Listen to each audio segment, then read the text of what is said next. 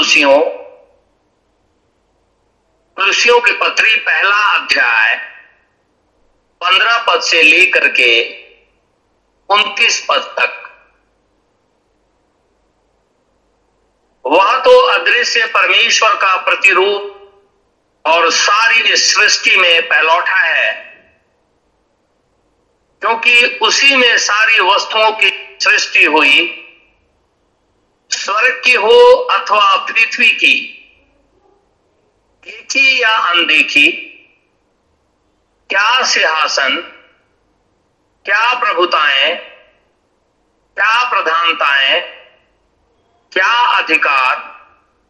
सारी वस्तुएँ उसी के द्वारा और उसी के लिए सृजी गई है। वही सब वस्तुओं में प्रथम है। और सब वस्तुएँ उसी में स्थिर रहती हैं। वही देह अर्थात कलिसिया का सिर है। वही आदि और वही मरे हुओं में से जी उठने वालों में पहलौठा है। कि सब बातों में वही प्रधान ठहरे। क्योंकि पिता की प्रसन्नता इसी में है कि उसमें सारी परिपूर्णता वास करे और उसके क्रूस पर बहे हुए लहू के द्वारा मेल मिलाप करके सब वस्तुओं का उसी के द्वारा से अपने साथ मेल कर ले। चाहे वे पृथ्वी पर की हो, चाहे स्वर्ग में की। तुम जो पहले निकाले हुए थे और बुरे कामों के कारण मन से बैरी थे, उसने अब उसके शारीरिक देह में मृतों के द्वारा तुम्हारा भी मेल कर लिया, ताकि तुम्हें अपने सन्मुख, पवित्र और निष्कलंक और निर्दोष बनाकर उपस्थित करेगी। यदि तुम विश्वास की नींव पर दृढ़ बने रहो और उस सुसमाचार की आशा को जिसे तुमने सुना है ना छोड़ो, जिसका प्रचार आकाश के नीचे की सृष्टि में किया गया और जिसका मैं पौलुस सेवक बना। अब मैं उन दुखों के कारण आनंद करता हूँ जो तुम्हारे लिए खाता हूँ। और मसीह के क्लेशों की घटी उसकी देह के लिए, अर्थात कलिसिया के लिए, अपने शरीर में पूरी करता हूँ। जिसका मैं परमेश्वर के उस प्रबंध के अनुसार सेवक बना जो तुम्हारे लिए मुझे सौंपा गया, ताकि मैं परमेश्वर के वचन को पूरा पूरा प्रचार करूँ। अर्थात उस भेद को जो समयों और पीढ़ियों से गुप्त रहा,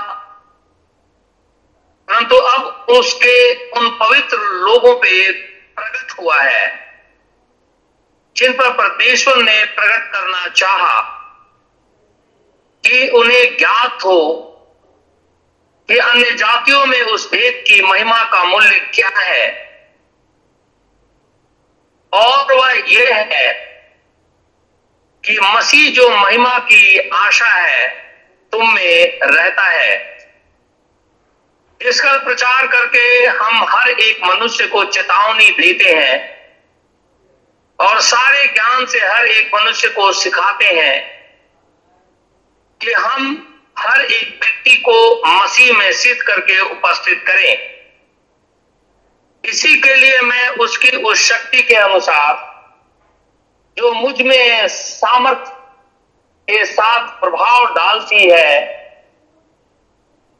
तन मन लगाकर परिश्रम करता हूँ। परमेश्वर के इस वचन के पढ़े और सुने जाने पर आशीष हो। आमिन। आज हम प्रभु का फिर से बहुत ही धन्यवादित हैं कि परमेश्वर ने आज हमें फिर से एक मौका दिया है कि हम अपने गुनाहों से पश्चाताप कर लें, पापों से पश्चाताप कर लें। और प्रभु यीशु मसीह के नाम में बपतिस्मा लें। निश्चित रीति से प्रभु यीशु मसीह हमारे पापों को माफ़ कर देगा और अपनी आत्मा से परिपूर्ण करेगा। हम प्रभु का इसलिए भी बहुत धन्यवादित हैं कि हम सभी जन खुदावंद खुदा के उपस्थिति में बैठे हुए हैं। परमेश्वर हमारे मध्य में मौजूद है। लाखों स्वर्गीय सेना भी मौजूद है। हम इसके लिए खुदावन खुदा का हृदय से शुक्रगुजार है।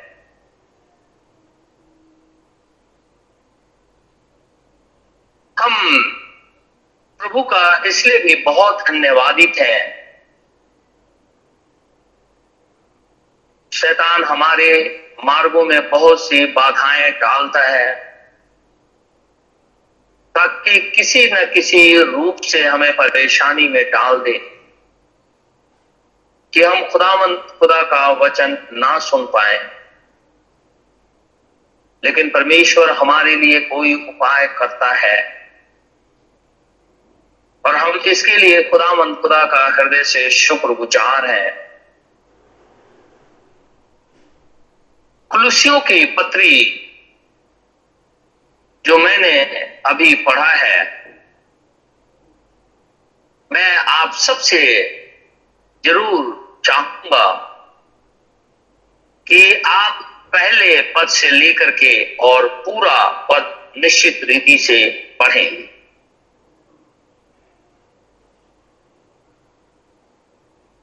उन्नीस पद मैं पढ़ता हूँ, अठारह और उन्नीस पद फिर से। वही देह, अर्थात कलिसिया का सिर है। वही आदि और मरे हुओं में से जी उठने वालों में पहलौठा इस सब बातों में वही प्रधान ठहरे। उन्नीस पद। क्योंकि पिता की प्रसन्नता इसी में है। कि उसमें सारी परिपूर्णता वास करे। और उसके क्रूस पर बहे हुए लहू के द्वारा मेल मिलाप करके सब वस्तुओं का उसी के द्वारा से अपने साथ मेल कर ले। चाहे वो पृथ्वी पर की हो चाहे वो स्वर्ग में की हो। और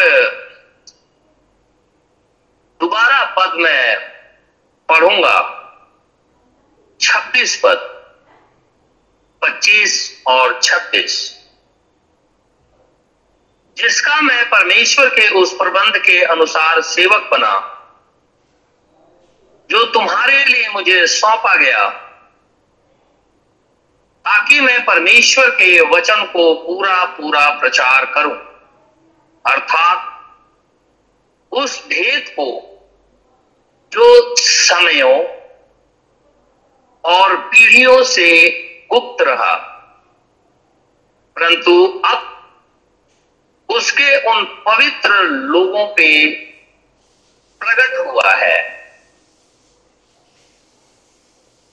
हम जानते हैं कि जब कभी भी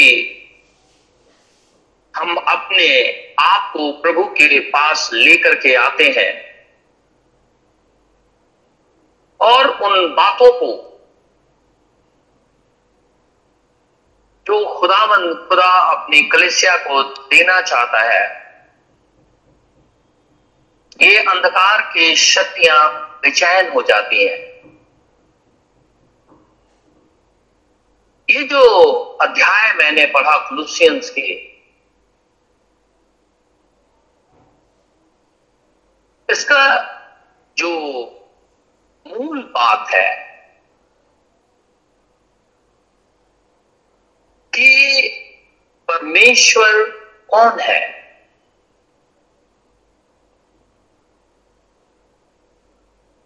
दूसरे शब्दों में अगर मैं कहूँ तो ये कहूँ कि Christ is the mystery of God revealed मसीह प्रगट परमेश्वर का भेद है।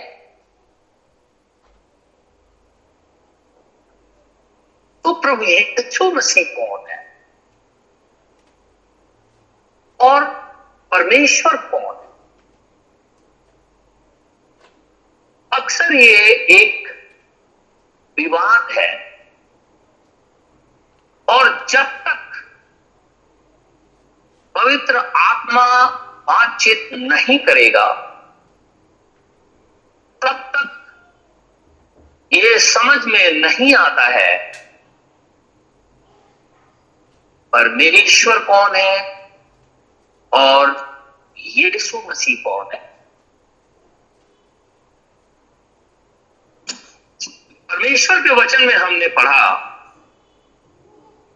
सारी चीज़ें पंद्रह पद में उसी के प्रतिरूप है, उसी के द्वारा, उसी में सृजी गई है।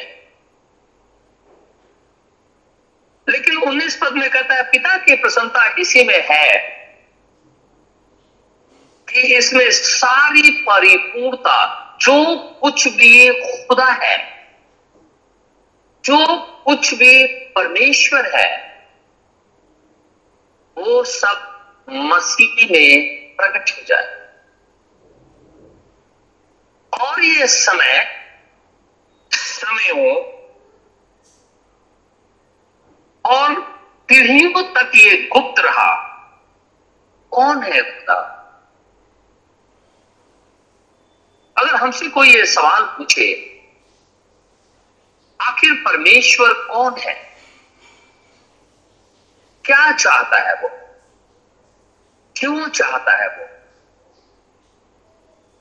क्यों अपने पुत्र को इस पृथ्वी पर भेजा?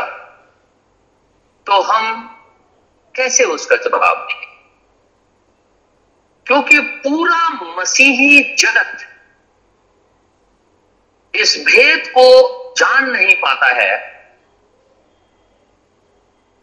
कि यीशु मसीह जो है, वो परमेश्वर का एक भेद है, एक मिस्ट्री है।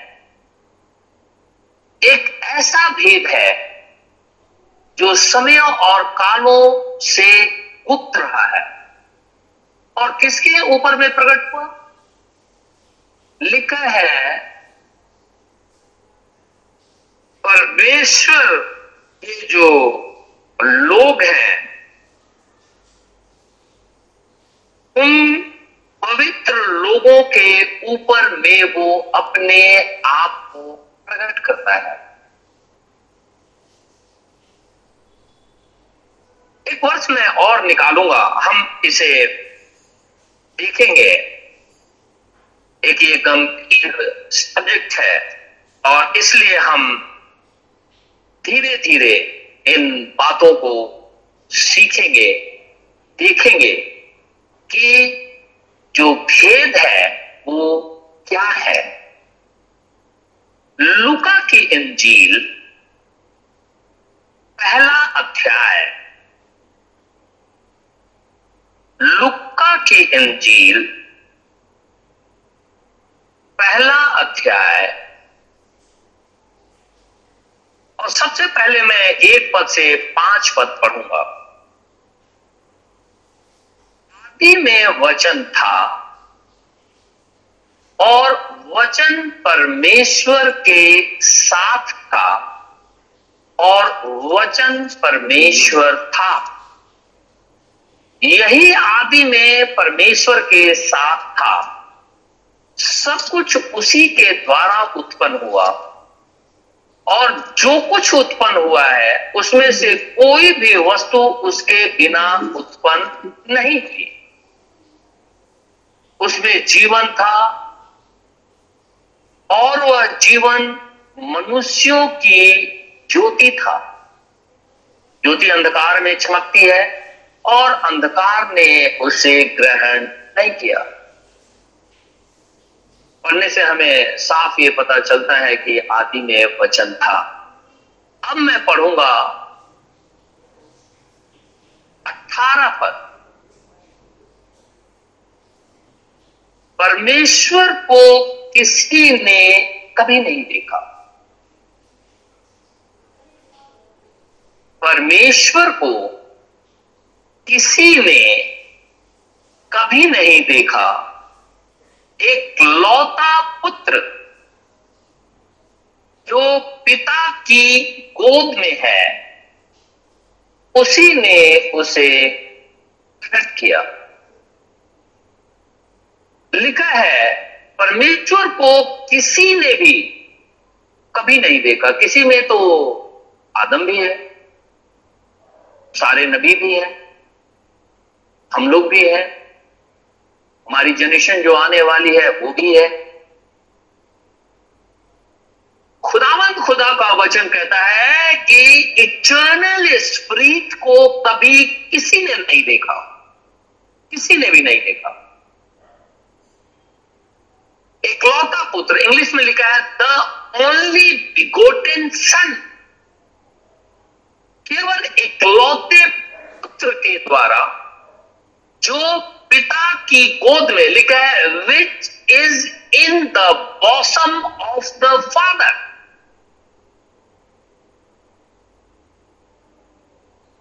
स्त्रियों की कोख होती है। बाइबल कहती है, पिता जो है, उसके मौसम के अंदर में वचन है। लिखा है, जो पिता की गोद में है। पिता की गोद में कौन है? बाइबल कहती है तो ओनली बिगोटेन सन एक मात्र जो एकलौता पुत्र है, वही परमेश्वर के मौसम में है। उसी ने उसे प्रकट किया है। केवल उसी ने उसे प्रकट किया। तो फिर सवाल है, आदम के पास कौन आया? अब्राहम के पास कौन नूह के पास, मूसा से, मूसा के पास नबियों से। यशाया जो नबी पिछले दिनों हम बात कर रहे थे कि उसने महाराजा जुराज को सबसे ऊँचे पे देखा।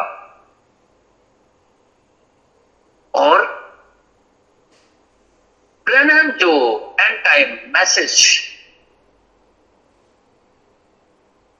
का जो अंतिम प्रॉफिट और संदेशवाहक है। उससे किसने बातचीत ये एक भेद है। और वो भेद कहता है, मसीह है। तो ये मसीह कौन है?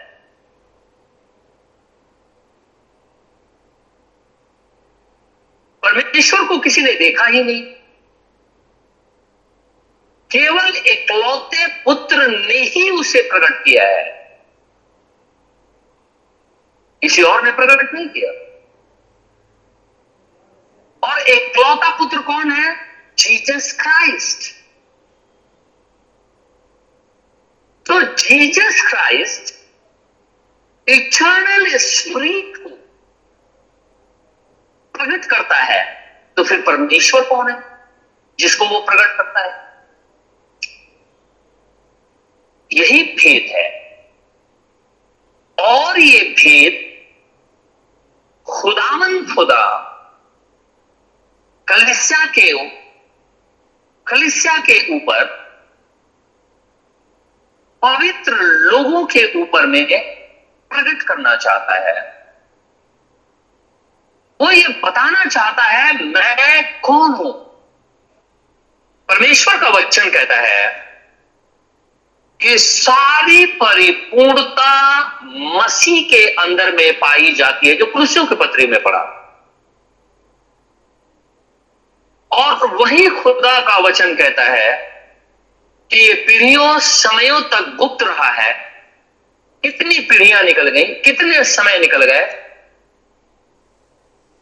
जेनेसी से लेकर के पॉलुस तक। पॉलुस तो यीशु मसीह के बाद आता है। इतने समयों तक ये सारी चीज़ें गुप्त रही है उसके बाद भी आगे चल करके गुप्त रही और नबी के द्वारा आकर के प्रकट होती है। समयों, पीढ़ियों तक ये बात गुप्त रही है कि परमेश्वर का भेद क्या है? परमेश्वर चाहता क्या है? परमेश्वर कौन है? वो चाहता क्या है? वो क्या चाहता है? क्योंकि इटर्नल स्पिरिट जो अनंत आत्मा है, मनुष्य का उसके सामने कोई वैल्यू नहीं है अगर वो खड़ा हो जाए। क्योंकि वो तो सृष्टि करता है, फिर भी मनुष्य, आप देखते हैं कितना ढीठ है। एक महान परमेश्वर के सामने वो ढिठाई से खड़ा हो जाता है, उसको भय नहीं होता। और खुदा ये चाहता है कि मैं अपने आप को कलेसिया जो पवित्र लोग हैं, उनके ऊपर में प्रकट करूँ। और यीशु मसीह जब आता है तो बाइबल कहती है कि परमेश्वर को किसी ने कभी नहीं देखा। इकलौता पुत्र जो पिता की गोद में है, अर्थात which is in the bosom of the father उसी ने प्रकट किया है, परमेश्वर कौन है? फिर अब्राहम से, आदम से नू से अनोक से, एलिया से, एलिशा से, दूसरे नबियों से आज प्रेरितों के ऊपर में प्रकट हुआ। ये कौन है? जबकि किसी ने उसे देखा ही नहीं। एक वर्ष मैं निकालूँगा। हम सभी जानते हैं, बहुत बार पढ़ा है परमेश्वर का वचन कहता है, मती की इंजील में। जब जिब्राइल मरियम के पास आया तो कहने लगा, वो कुमारी थी और वो सींट को वचन को ग्रहण कर सकती है। जिब्राइल आकर के कहने लगा परम प्रधान परमेश्वर तुझ पर साया करेगा। तू एक पुत्र जनेगी और तू उसका नाम यीशु जिब्राइल ने यह नहीं कहा था, तू उसका नाम प्रभु यीशु मसीह रखना। जिब्राइल ने यह कहा था, तू उसका नाम यीशु रखना, जिसका अर्थ होता है, परमेश्वर उद्धार करता। अपने लोगों को पापों से छुड़ाएगा। अब मैं निकालूँगा मती की इंजील, पहला अध्याय।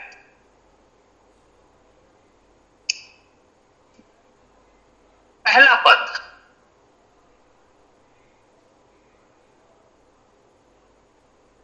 सबसे पहले पहला पद में पढ़ता हूँ।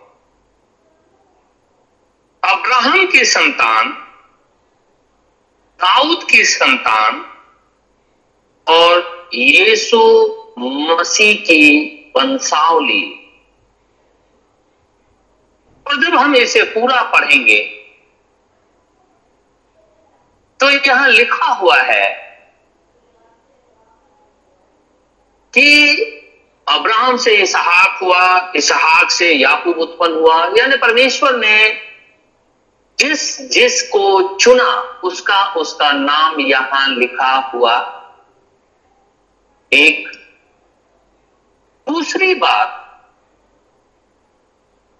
पिता का नाम लिखा है और उससे उत्पन्न होने वाले पुत्र का भी नाम लिखा है।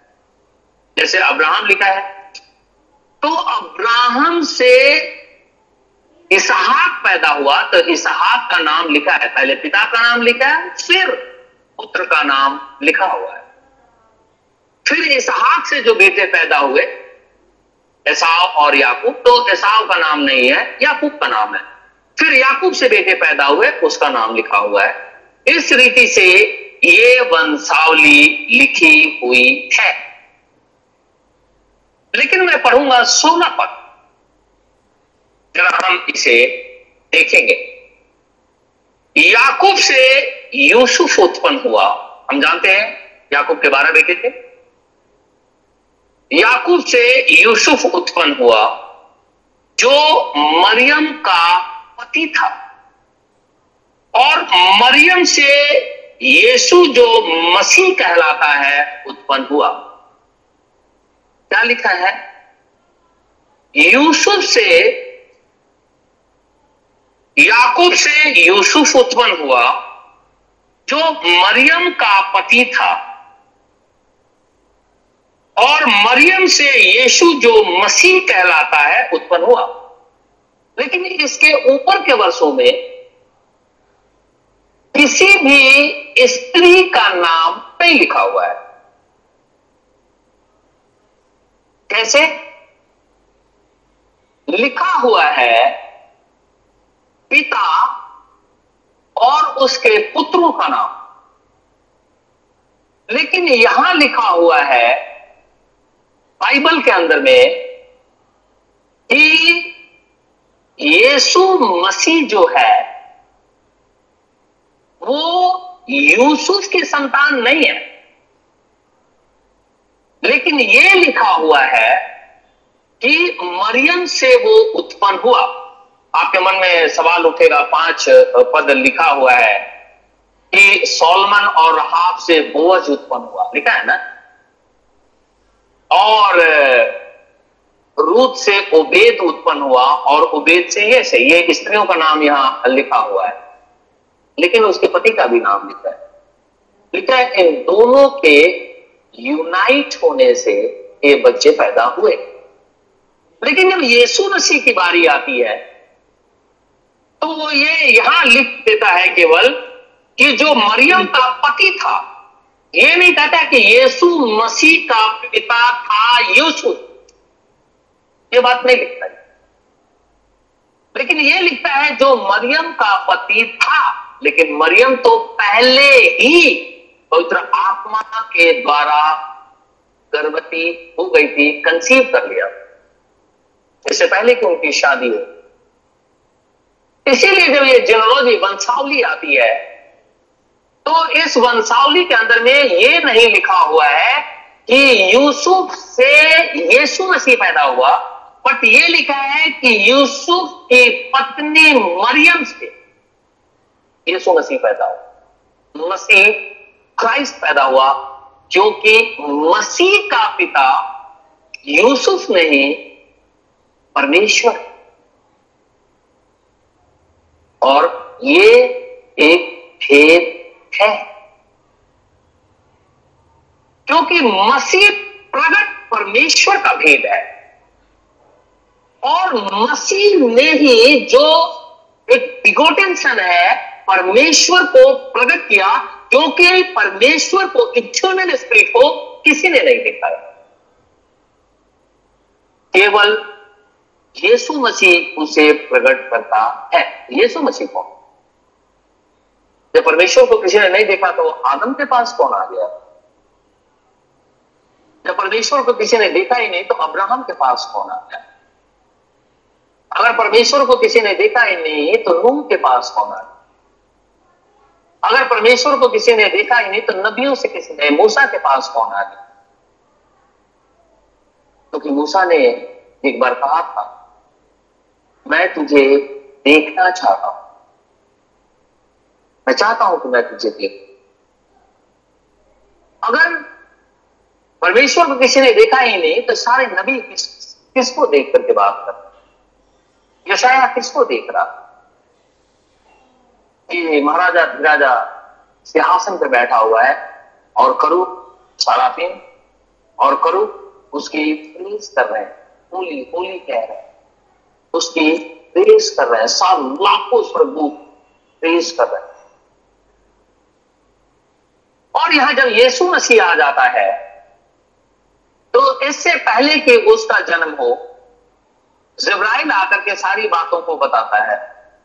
और जब उसका जन्म होता है, और जब उसकी वंशावली के बारे ही आती है तो उसके पिता का नाम यहाँ नहीं गिनाता, यानी उसका पिता का जो नाम है यीशु मसीह कहता है, मैं अपने पिता के नाम से आया हूँ। अगर कोई और नाम से मैं आ जाता तो तुम लोग मुझे ग्रहण कर लेते। दुनिया में बहुत से ऐसे लोग किसी भी नाम से आ जाते हैं तो लोग उसे ग्रहण कर लेते हैं। वो कहते हैं कि हम ये पैदा हो गए, हम ये पैदा हो गए तो लोग उसको बात को मान जाते हैं। लेकिन मैं ये कहता हूँ कि मैं अपने पिता के नाम से आया हूँ तो तुम लोग मुझे नकार देते हो। कभी भी मुझे एक्सेप्ट नहीं करते कि मैं कौन हूँ। जबकि मैं ही इटर्नल स्प्रीट को प्रकट करता हूँ। यही तो खेत की बात। क्योंकि सारी परिपूर्णता उसी के अंदर है और उसी के द्वारा, उसी के लिए सारी चीज़ों की सृष्टि हुई। और ये समयों पीढ़ियों तक गुप्त रही। अगर कोई व्यक्ति बीमार होता है और जब हम उसे डॉक्टर के पास ले जाते हैं तो उसे जांचने के लिए या देखने के लिए इसे क्या हुआ है? डॉक्टर लगा करके चेक करता है। ये पता लगाने की कोशिश करता है कहीं इसके सोच इसका प्राण, इसका चेस्ट कहीं तकलीफ़ में तो नहीं। लेकिन अगर प्राण को देखना है सोल को देखना है, उसे जांचना है कि ये सोल पवित्र है या नहीं, या इसके ऊपर में खुदाबंद खुदा का वचन प्रकट हुआ है या नहीं। क्योंकि अभी हमने पढ़ा, समय और पीढ़ियों तक ये गुप्त रहा है, पवित्र लोगों के ऊपर में प्रकट, कलिसिया के ऊपर। तो जो सोल है, जो प्राण है, इसके ऊपर में खुदावंद खुदा अपने भेद को प्रकट किया है या नहीं? और ये सुसमाचार को सुना रहा है तो इसको भी जांचने का केवल एक ही तरीका है, होली स्क्रिप्चर पवित्र बाइबल। हम इसे जाँच सकते हैं। कि हमारे प्राण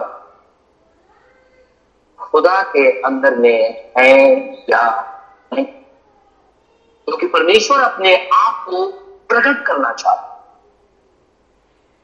गुप्त समय में, पुराने समयों में नहीं जानते थे। अगर जानते तो पॉलिस ये नहीं कहता कि समयों, कालों, पीढ़ियों से ये गुप्त रहा है और पवित्र लोगों पे प्रकट हुआ है, क्योंकि पौलुस 2000 साल बाद यीशु मसीह के बाद आता है। और इसके ऊपर में जब प्रकट हुआ तो ये बात कहने लगा। हमारे सोल को जांचने के लिए कि क्या हमारे ऊपर में पवित्र आत्मा का अभिषेक हुआ है या नहीं, हम पवित्र बाइबल से इसे जाँच सकते हैं। वचन खुदा है। एक मात्र हमारे पास में स्टेटस्कोप है और वह है खुदावन खुदा का वचन, जो प्राण के लिए है। फिर एक वर्ष मैं और पढ़ूँगा।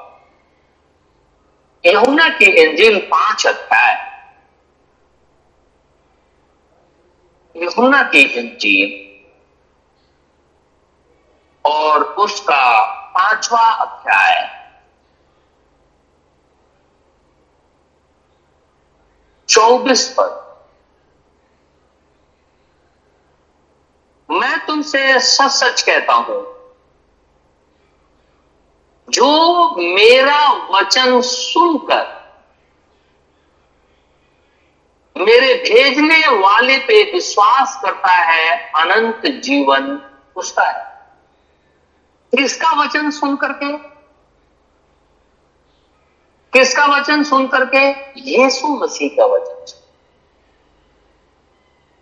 अब यीशु मसीह कहता है, जो मेरा वचन सुन करके मेरे भेजने वाले पे विश्वास करता है, अनंत जीवन उसका है। तो उसको किसने भेजा? परमेश्वर ने। तो परमेश्वर कौन है? जिसको किसी ने देखा ही नहीं। तो यीशु मसीह कहता है, मैंने उसे प्रकट तो यीशु मसीह कैसे उसको प्रकट किया? यही तो भेद है। लोग किसी को तो नहीं जानते Who is Jesus Christ? मसीह परमेश्वर का भेद है।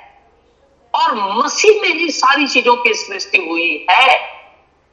और मसीह के द्वारा सृष्टि उत्पत्ति सब कुछ उसी के द्वारा, उसी में उत्पन्न हुई है। यानी हमारा जो जन्म हुआ है और हम जो बचाए गए हैं, किसमें? यीशु मसीह। तो अगर यीशु मसीह परमेश्वर है, तब हमें जाकर के अनंत जीवन मिलेगा। और हम जानते हैं कि वो है। क्योंकि यीशु मसीह परमेश्वर को प्रकट करता है। यदि कलेसिया प्रभु का वचन ग्रहण करे, सावधान रहे और खुदाबंद खुदा की बातों पे मन लगाए और हमेशा परमेश्वर के साथ बना रहे, निश्चित रीति से जानिए शैतान परेशान हो जाता है।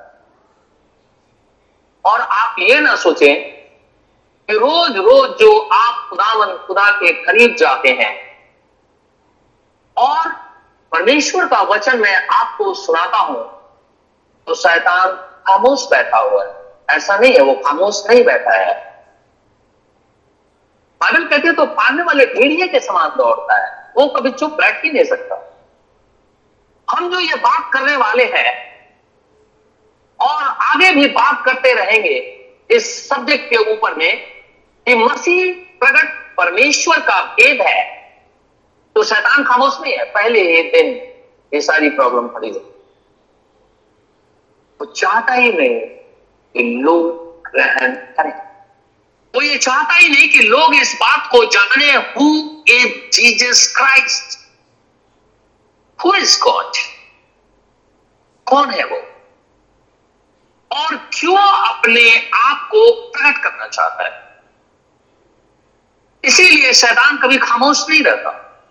ये ना आप सोच करके बैठ जाए कि शैतान खामोश होकर के बैठ गया हम प्रभु के पास आ गए वो बेचैन हो गया है। परेशानी में आ गया है। वो चुप नहीं बैठ सकता। वो कोई ना कोई उपाय लगा करके वो सोचता है कि हम परमेश्वर से लोगों को अलग कर दें। इसलिए बी केयरफुल हमारे प्राणों का जांचने के लिए केवल एक ही एक मात्र चीज़ है, और वो है यीशु मसीह का वचन। इसलिए हमेशा सावधान रहें। प्रभु, हम सबको आशीष और बरकत दे। आमिन। दुआ करेंगे। धन्यवाद मेरे परमेश्वर। धन्यवाद मेरे खुदावंत खुदा। स्वर्ग और पृथ्वी के सृष्टिकर्ता। मेरे उद्धार करता यीशु, राजा तेरा धन्यवाद। अति पवित्र करुणा में प्रभु परमेश्वर, तेरा धन्यवाद। मैं चाहता हूँ खुदावंत खुदा अपने आप को प्रकट कर। मैं चाहता हूँ प्रभु तू ऐसा कर। लोग जाने। क्योंकि तू चाहता है कि मैं कलिसिया के ऊपर में प्रकट हो जाऊँ। लोग जाने अपने पिता को कि उसका पिता कौन है। हे प्रभु जब हम आगे आगे इस पे बातचीत करेंगे, मैं चाहता हूँ अपने आप को प्रकट कर, ताकि मेरे से भी कोई गलती होने ना पाए। तो खुदा है, मैं चाहता हूँ अपने आप को प्रकट कर, ताकि कलिसिया इस बात को जाने, यीशु मसीह ही खुदावन खुदा है। खुदाया तेरी स्तुति हमेशा तक बनी हे परम पवित्र, प्रार्थना करता हूँ। कोरोना का फैला हुआ है। ऐसी स्थिति में तेरे बेटे और तेरी बेटियाँ हॉस्पिटल के अंदर में काम करते कहीं बाहर काम करने जाते कहीं और नौकरी करने जाती अपनी जरूरतों को पूरा करने के लिए घर से बाहर निकलते मैं चाहता हूँ, खुदा। अपने अग्नि में दूतों का पैरा हमारे चारों तरफ़ लगा दे। ताकि कोई कोरोना वायरस हमारे शरीर को छूने ना पाए।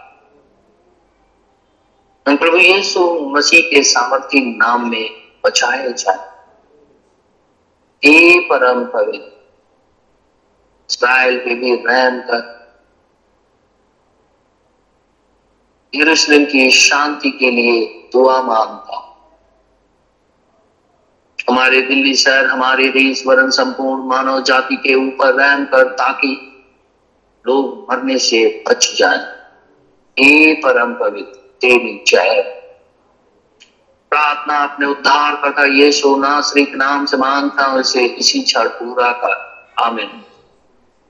ऐ हमारे पाप, तू जो स्वर्ग में है तेरा नाम पाक माना जाए, तेरी बादशाहत आए तेरी मर्ज़ी जैसे स्वर्ग में पूरी होती है, ज़मीन पर भी हो। हमारे रोज की रोटी आज हमें दे। जिस प्रकार हम कसूरवारों को माफ़ करते हैं, तू भी मेरे कसूरों को माफ़ कर।